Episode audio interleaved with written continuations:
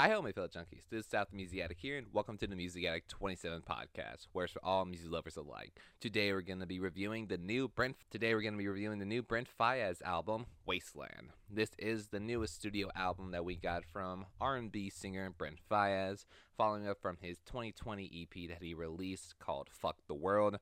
Which I thought it was a genuine uh, introduction to me to this guy, and I like the R&B sound that he's going on to because it kind of reminds me of like other artists at that time with like Bryson Tiller and having other artists such as like 6lack a little bit too.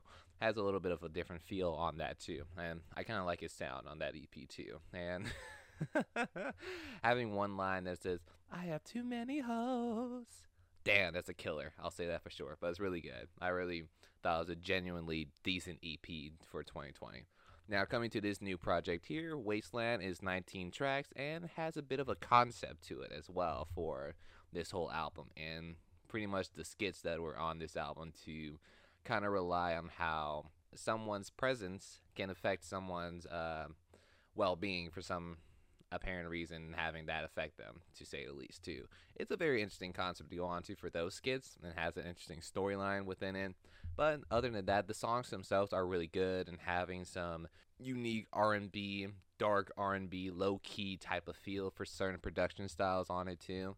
And I'm impressed with this one because it has artists such as like Tyler the Creator, Drake, and even the Neptunes on production for some points on this album, which is really impressive, I'll say the least too. This being like his second studio album, if I recall correctly on this one here. It's really interesting to say the least, too. With the way that it starts off with the opening track, Villain's theme, to kind of build up the idea of like being portrayed as the villain throughout this whole album, including the skits to kind of put in that portrayal to that. But seems to prove out wrong and an interesting story complex in it too. It's really interesting too. I do enjoy most of the melodics that Brent goes on to for this album, despite having to be uh, more moodier and more balladier on some cases in some songs. It works well. Some can kind of carry on too long for my taste, but it's really good. I really do enjoy a good majority of this album here. For songs such as like uh, "The Price of Fame" is one of the good examples that I say that balance it out being a balladeer and being more on the trap side of production styles too. It really works well. I really do enjoy having to be more about how fame would affect oneself and having to uh, be a two part song. The first half being a slow, deeper vocal tone and having to be more moody and saying how fame impacted him and how saying oh, getting a lot of these bitches, all of this money has affected me and all that stuff too. Then progressively comes a little more higher tone of the second half of it too. It's really good. I really do enjoy the dark moodiness that kind of feels into for that song too. Even for other songs such as like uh, Ghetto Gatsby with Alicia Keys, another great artist as well, really works well for it to kind of be more on the braggadocious side and saying that oh I got a lot of money, I'm rich as shit. You can call me the uh, Ghetto Gatsby to say the least too.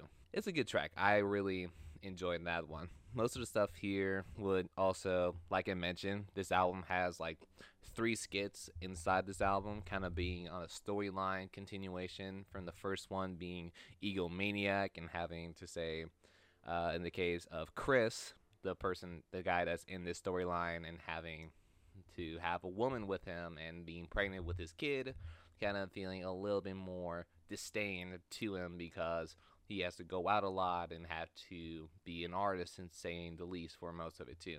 Being portrayed as a villain, not being around all the time, which is an interesting point of view to kind of go on to for that idea. Then the second skit that goes on to it with uh, Oblivion continues on to that storyline a little bit more and how Chris, the character in this skit, would go on to making out with another girl inside of a limo and getting a call from his uh, main chick and getting to say, oh shit, that's my girl.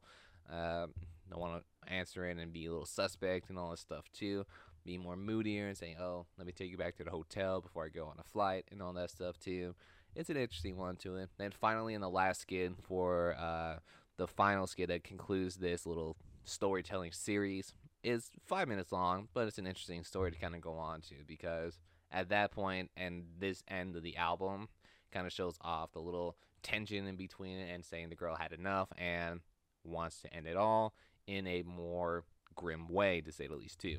And Chris tries to be heroic and try to stop it and trying to stop her from doing that grim action, but ends up dying while halfway through the process of calling 911 and getting into a bad car accident. Which is a really interesting thing to kind of continue, kind of interesting way to conclude the series on the skits and ending it with the song Angels to be more graceful and type of angelic type of performance for the way to conclude the album at that point.